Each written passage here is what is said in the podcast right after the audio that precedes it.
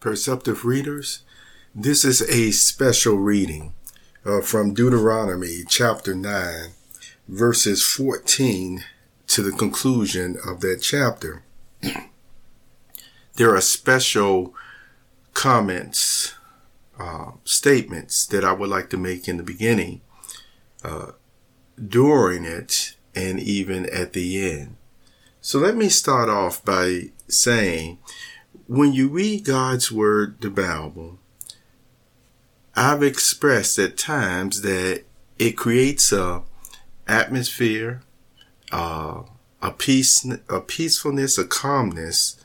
You see in your mind that whatever subject come up, a situation come up that you are experiencing, God's spirit at times will recall certain scriptures, passages back to your mind. He will do that. And it will be Him speaking to you as well through His Holy Spirit. Uh, that is what is going on right now with the selection of scriptures that I will share with you today, uh, which I will explain certain things about them as well. So let me continue along still uh, with my opening um, statements. You know, I've mentioned uh, in the past 24 hours on uh, one of my Telegram app uh, podcasts that you who enjoy peace, who wants everybody to have enough to not only eat, you see, not only to uh, have a roof over their head, but yes, even enjoy life uh, through recreational pursuits, enjoying the fruits of their labor, which is all scriptural, which is all in agreement with the quote happy God unquote. So we know that we were meant to enjoy this earth. Some of us have gone into uh, secular work through different ways, uh, whether it's been farmers, you know, one of my favorite illustrations to use or some of the Jesus illustrations to use that he already used. But there are also occupations now in our time frame that certainly weren't around during Jesus' day. Think about the technology area, information technology. Uh, think about manufacturing plants on the level and scale that we have them. Then you have also trades and skills. You know, there are skills that persons have picked up at times. Let me tell you about this. There's actually been individuals who were struggling when they were younger to, you know, make an income, uh, make a living, just had a hardship. And yes, their hardship even, uh, may entice them to certain hustles, as they call it, uh, back then in their younger days that they wouldn't have even been enticed towards if they had already been receiving what? Uh, a due a fair wage for the work that they were uh, putting out if they were given work at all. And so if they were not able to work in one type of environment or setting uh, they may have created their own hustle. They may have created their own, as I use the expression, lemonade stand, uh, which is, uh, you know, lemonade stands, uh, to sell a product or service or what have you. And, uh, you know, I'm just using this expression that brought in income again that did more than help them to, uh, provide for themselves, provide for their extended families. Um, and they were successful, you see, in that type of setting. Their compensation in that type of setting uh, for their services showed, you see, it, it, it, it matched. That's why I say again, they were successful. So even though someone may not have looked at that lemonade stand as a success to them because of the way that they view the corporate world, the farm world, the blue collar, the white collar, and things of that nature, uh, the evidence was still clear that in this person's mind of peace, you see, and their own relationship with God, they were very much successful. Okay. So imagine uh, still that this person uh, who was successful in their lemonade stand actually had other persons come in and kept turning over their lemonade stand, kept breaking everything about it. Then eventually that person would have to what?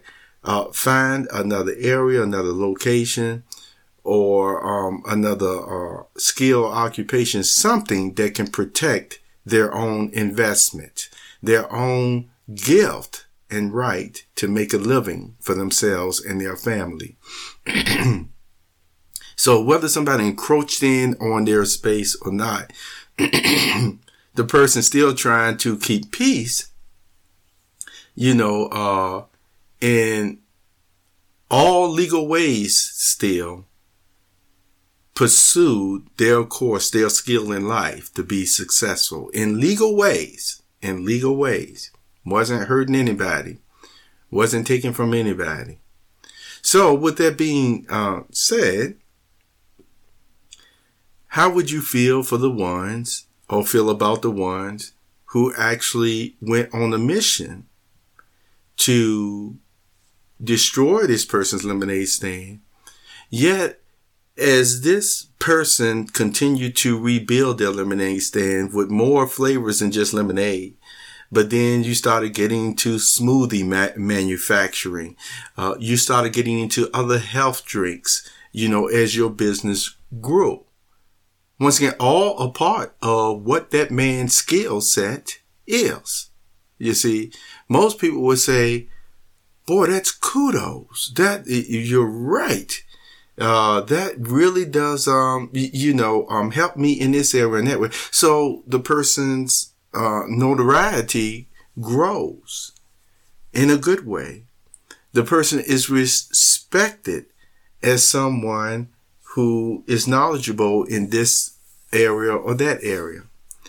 Now, what happened in the process is when some of the persons who tried to destroy this man's lemonade stand, all their craftiness and going to places they had no business going to to actually destroy this person's livelihood uh, did not work.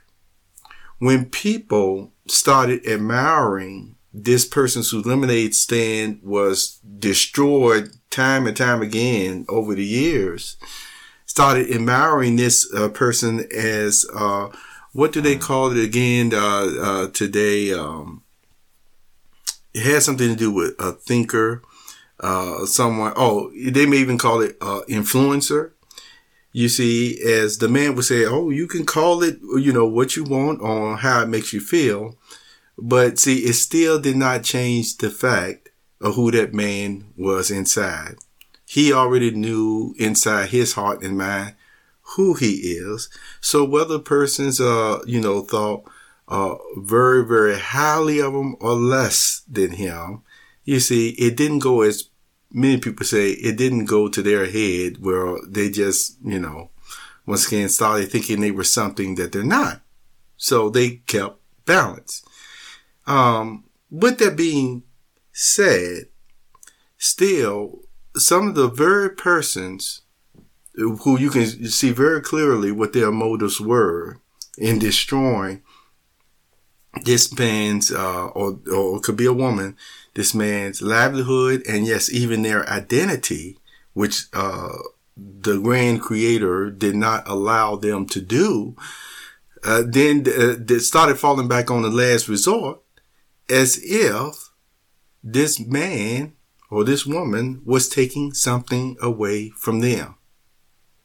When really, initially in the beginning, some of the, the, the really the, the majority of the very persons who were destroying the man lemonade, if they would have once again uh, shown the proper uh, respect and dignity for God and man, they most likely would have received free lemonade constantly. But isn't that something? Instead of wanting to respect God and man and in the views about livelihood and the way that you treat somebody, you know, another human being, they wanted to destroy. They wanted to destroy. And a person may say, how does God feel about this? How does God feel about this? Well, now you, after hearing all of this, you could probably come to uh, even a more better appreciation of why the scriptures that we're covering today in this special reading is applicable. Okay. And why they come to mind. Here we go. The first, I'm going to read this from, um, this is along the line of the, uh, Bible you know, how we say in basic English or the Bible in easy reading English. And so you're going to see how this translation put certain statements or phrases. And then I'm going to tell you how another translation actually, you see, actually uh, comprise several words into one in today's English. You see what I'm saying? And you still get the same spirit. And you talk about God's word coming alive. Hopefully it will for you in these cases. Okay. So in Deuteronomy chapter 19 verse 14, notice what it says in the Holy Bible. It says, when you go to live in the land that the Lord your God is giving you, giving to you, each family will receive their piece of land. You must never move the stones that show the edge of your neighbor's land. It has always belonged to them. So did you notice the key words here where it says that God is giving you land? Well, did you know in one translation, not only one, but even in the New World Translation, which I encourage you to uh, read, in verse 14, it just simply says that you receive your inheritance. Isn't that something? So we know when persons is receiving their land, you know, that God is giving to them, what was God giving to them? Well, by reading the New World Translation and other Bible translations today in our modern uh, English, we would say, oh, when God is giving you your inheritance. Hmm. Now you look up the word inheritance and look at how all that is involved. So with that being said, let's continue to move forward with verse 15 in the basic Bible English or easy uh, reading.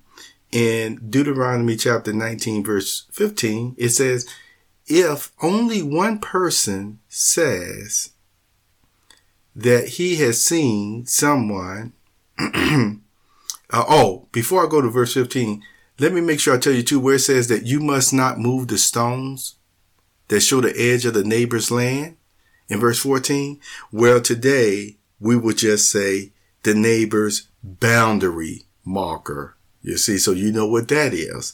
Uh, do you normally see these little wooden sticks? Uh, they can have a, a, a, bright color or something uh, that's marking the land boundaries from one person's land or plot of land to the other. Okay. So that was never to be moved one way or the other to say you have more land or you have less lands.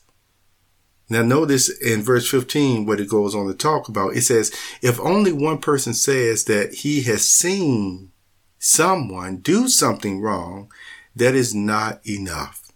There must be at least two or three people who saw the sin. Then the judge may say that the person is guilty. Okay. Now, in verse 15, in another translation, it goes on to say that the person who is uh, claiming to uh, to see the sin, it says that someone else saw on two or three witnesses the matter should be established. See, it's almost better for me to read it directly from the New World Translation in Deuteronomy chapter 19, verse 15. But the key word that I, I saw right here where it says, no single witness may convict another. Okay. No single witness may convict another. Now, in 14, not, not 14, in 16 now, Deuteronomy chapter 19, verse 16. This is what I'm going to do so that it won't get muddied by me going back and forth and then looking for the keyword that I'm looking because I didn't I didn't mark the my, my Bible up. You know, this is still a Bible that you know I, I don't like to mark up too much. The paper one, uh, you know, the book size one. So and the other one, the easy translation, is actually on the internet. So I can just read that. So what I'm going to do is I'm going to read through and then I'll go back through and tell you what keywords in another translation, the New World Translation that I have that will mark with this. Okay. Cause I did, I had a few thoughts go through my mind. Okay. I'm going to start from the beginning in Deuteronomy chapter nine, verses 14 all the way to 21. It says, when you go to live in the land that the Lord your God is giving to you, each family will receive their piece of land. You must never move the stones that show the edge of your neighbor's land. It has always belonged to them. If only one person says that he has seen someone do something wrong, that is not enough. There must be at least two or three people who saw the sin.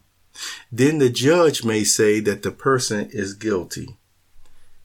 Somebody may accuse another person because he wants to hurt him. He tells lies against him. Then both of them must stand in front of the judges that the Lord has chosen. Those are the priests and the judges who have authority at that time. The judges must be careful to, to discover who is telling the truth. The person may be speaking lies against another Israelite to accuse him. If he is telling lies, you must punish him in the same way that he wanted to punish the other Israelite. You must remove evil things like this from among yourselves. Then everyone else will hear what has happened they will be afraid to do any more evil things like that. Do not be sorry for people who are guilty. Punish people as they deserve. A life for a life, an eye for an eye, a tooth for a tooth, a hand for a hand, a foot for a foot. Now that's pretty powerful. What I need to bring out here is just like I told you in the other translation, there are key words uh, that actually comprise into one word, like from inheritance, um, boundary marker, conviction, um, other words that deals with investigation, meaning thoroughly to search through, See, these are other words, schemed, malicious. These are words that in other translations you will still see sometimes in the modern translations for today's English, but even other words uh, that take the place or end up being, as I mentioned, uh, the same meaning of the sentence that describe such things that happen in Deuteronomy chapter 19, verses 14 through 21. And so I still now, in my concluding thoughts, want to bring out, you notice how the Bible clearly brings out that people will make accusations against another person just because they want to hurt them or as one translation um, put it, that they make a malicious accusation. You see, they tell lies against the person. And I find it interesting in the same line of thought that all of this was within the same chapter that even talks about the territorial boundary marker. You see what I'm saying? So imagine someone being jealous of another property that a person has, a person having land or inheritance. Uh, now, you know, let's just extend it in principle. A person has an, an occupation, you see, uh, a livelihood that brings home the bacon, as people call it. Oh, oh, and once again, that's an expression. But all the same, um, it brings home the money, what they need. It, uh, it, it gives them the fruits of their labor. They're able to enjoy life as well. You see, and which I said again is all scriptural from also the scriptural notation about God is a happy God. Happy, quote, unquote. You see? So here is the point. God knows because of the evilness in certain hearts, these things would happen. And so he made a decision already back then in his law to say that, you know, if somebody actually tries to accuse another human being of something just so they can actually take, you see, their livelihood away from them, take their inheritance away from them, you see, steal their identity even. God said, well, whatever the same thing that they were trying to do to that person, it, it was to return right back on them. Uh, some of you may call it karma. Um, in the Christian Greek scriptures, it's called weeping what you sow. but all the same, I want to emphasize this point. These laws were truly given to God's personal possession, his people, as a, you see, as a nation that was holy to him that was his possession. And so, since they were in that arrangement or covenant, you see, these were the laws they were functioning under. They literally really didn't have to go to the outside world for anything if they didn't want to. Isn't that interesting? See, that's the way it was set up back then. During Solomon's reign of prosperity and peace, remember, they didn't really have to go to nations anything, but the nations were certainly coming to them.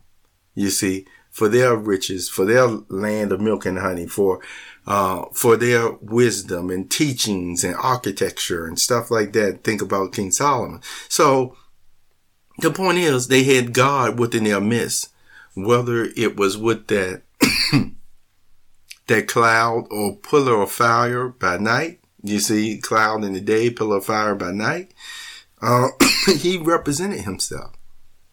Um, you see, uh, when Moses, you see, was around, um, the Ark of the Covenant, that tent and everything, they could see the physical manifestation of God even really communicating. You see, over that tent, whether Aaron went in there once a year, you see, to offer up sacrifices, um, uh, forgiveness of sins and things of that nature.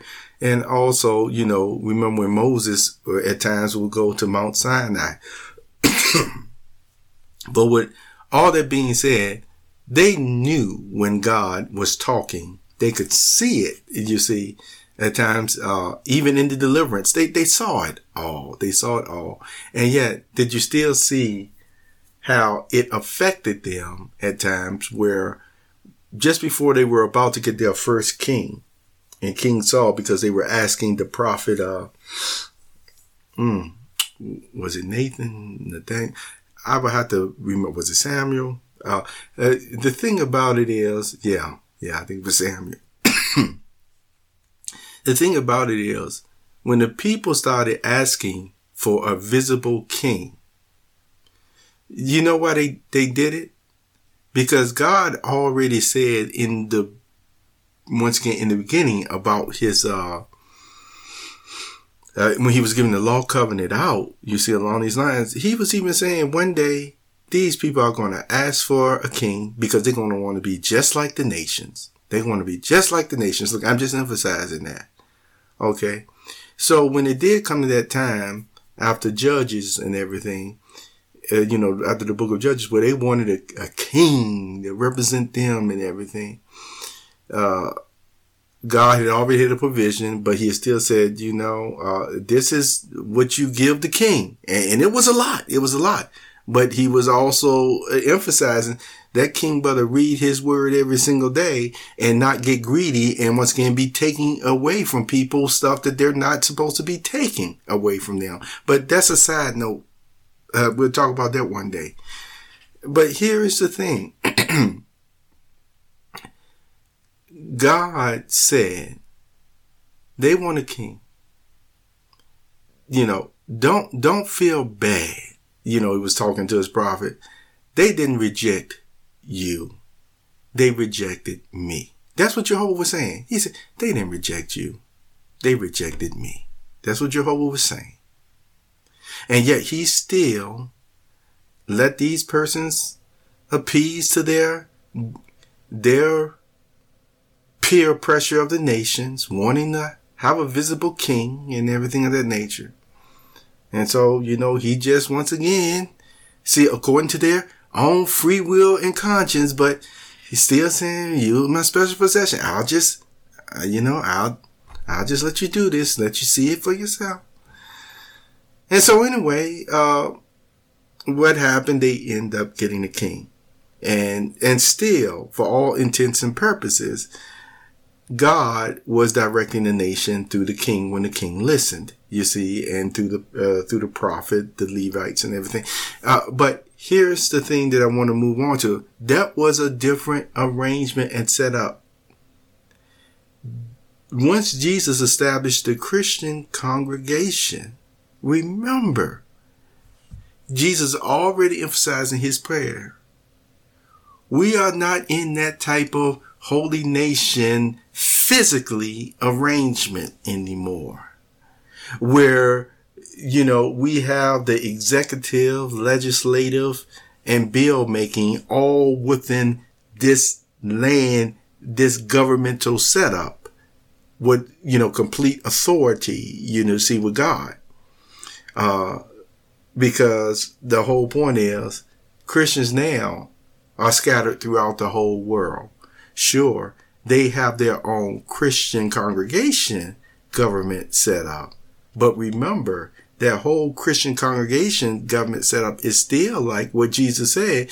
You're no part of the world. So the point is, you're still supposed to be elevated in your thinking where even when the world has squabbles with one another, don't you give up your neutrality and then start fighting in those squabbles against one another when you're supposed to be saving people from both sides, two sides, three sides, four sides, no matter how many sides. You're not supposed to be taking sides with these different, you see, uh, factions because you're still supposed to be telling them this is the goodness of your God. This is the time of your salvation. So if you want to live in peace, this is still how. This is a humanitarian saving act, saving the world even in knowledge. Does it make sense to you, perceptive readers, why Jesus said his disciples would be no part of the world? So other persons can bicker and things of that nature. And it's like, you see, you know, Christians do their best not to take sides in that way where because of one side condemning this other side, then we just go along with it. When one side said, uh, you don't talk to that person. And it's almost like, okay, this is just between you two or you three or what have you. What has that person done so bad? Where is your proof that they did this to you? Where is their proof that they're doing this to you? Where is there proof, uh, uh, uh, continue, that is being malicious? You see? Make sure Christians do at least. They don't go about engaging in slander, kicking over people's lemonade stands, making accusations, taking boundary markers, markers and all that stuff, really because the intent is to take something from somebody and then when they can't take it, then try to make the accusation that something was taken from them? Reminds me of the spirit of Esau. Listen to that podcast that I talked about in there. So anyway, perceptive readers, you will have the whole weekend to uh, uh, listen to this, meditate on these things. If you have any questions, you can reach me at minds.com forward slash James Poetry. And um, and as I uh, carry out my activities that once again I need to carry out to try to fix things, to make things better for you with your website, with my website, uh, James Poe Artistry website, all the way around. If you have questions, if there's a hiccup somewhere, as I mentioned before, you have the access and power on a lot of things. So you can find out at times that something is not working right or what have you. And the more clear and quicker you get the information in to whether somebody can even ask questions back and forth, the quicker a problem can be solved. I told you we were not meant to be programmed in such a way where it's such on a hive mind level that people no longer get to just express themselves in their consciousness and the goodness of God in their own free flowing, free willed way without being programmed to say something at this and exact time. That's not the way that God made us. He wouldn't have made us in his images, in his image, if we were supposed to just be mind numb drones and robots. You get what I'm saying? You get the sense of what I'm saying? Thank you for being here, perceptive readers. Uh, again, have a very wonderful, wonderful weekend.